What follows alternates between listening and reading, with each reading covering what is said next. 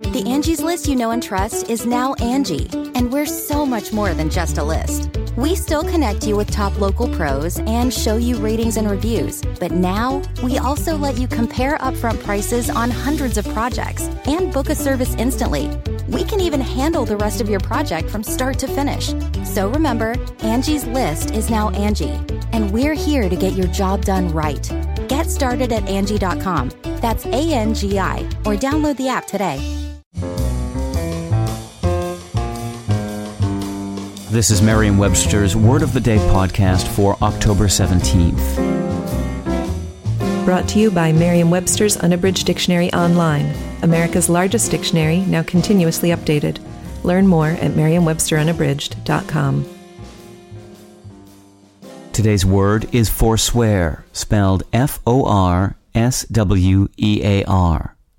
Forswear is a verb that means to make a liar of oneself under or as if under oath.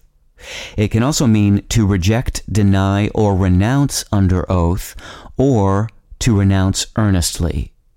Here's the word used in the Irish Times in a sentence by Donald Clarke. The film finds Cotillard playing an ordinary woman who, shortly after recovering from a period of depression, finds herself being laid off in unusual circumstances. If she can persuade a majority of her colleagues to forswear their annual bonuses, then she can keep her job.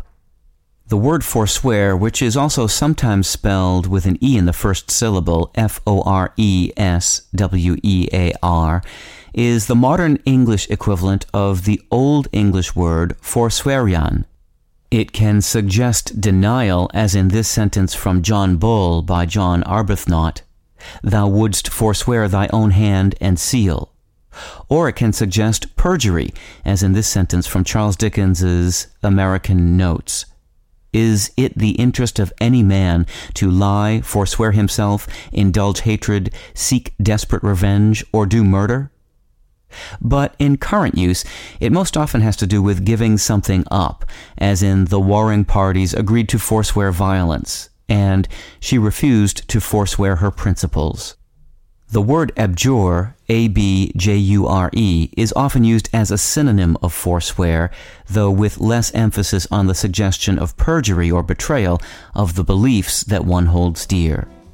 I'm Peter Sokolowski with your word of the day.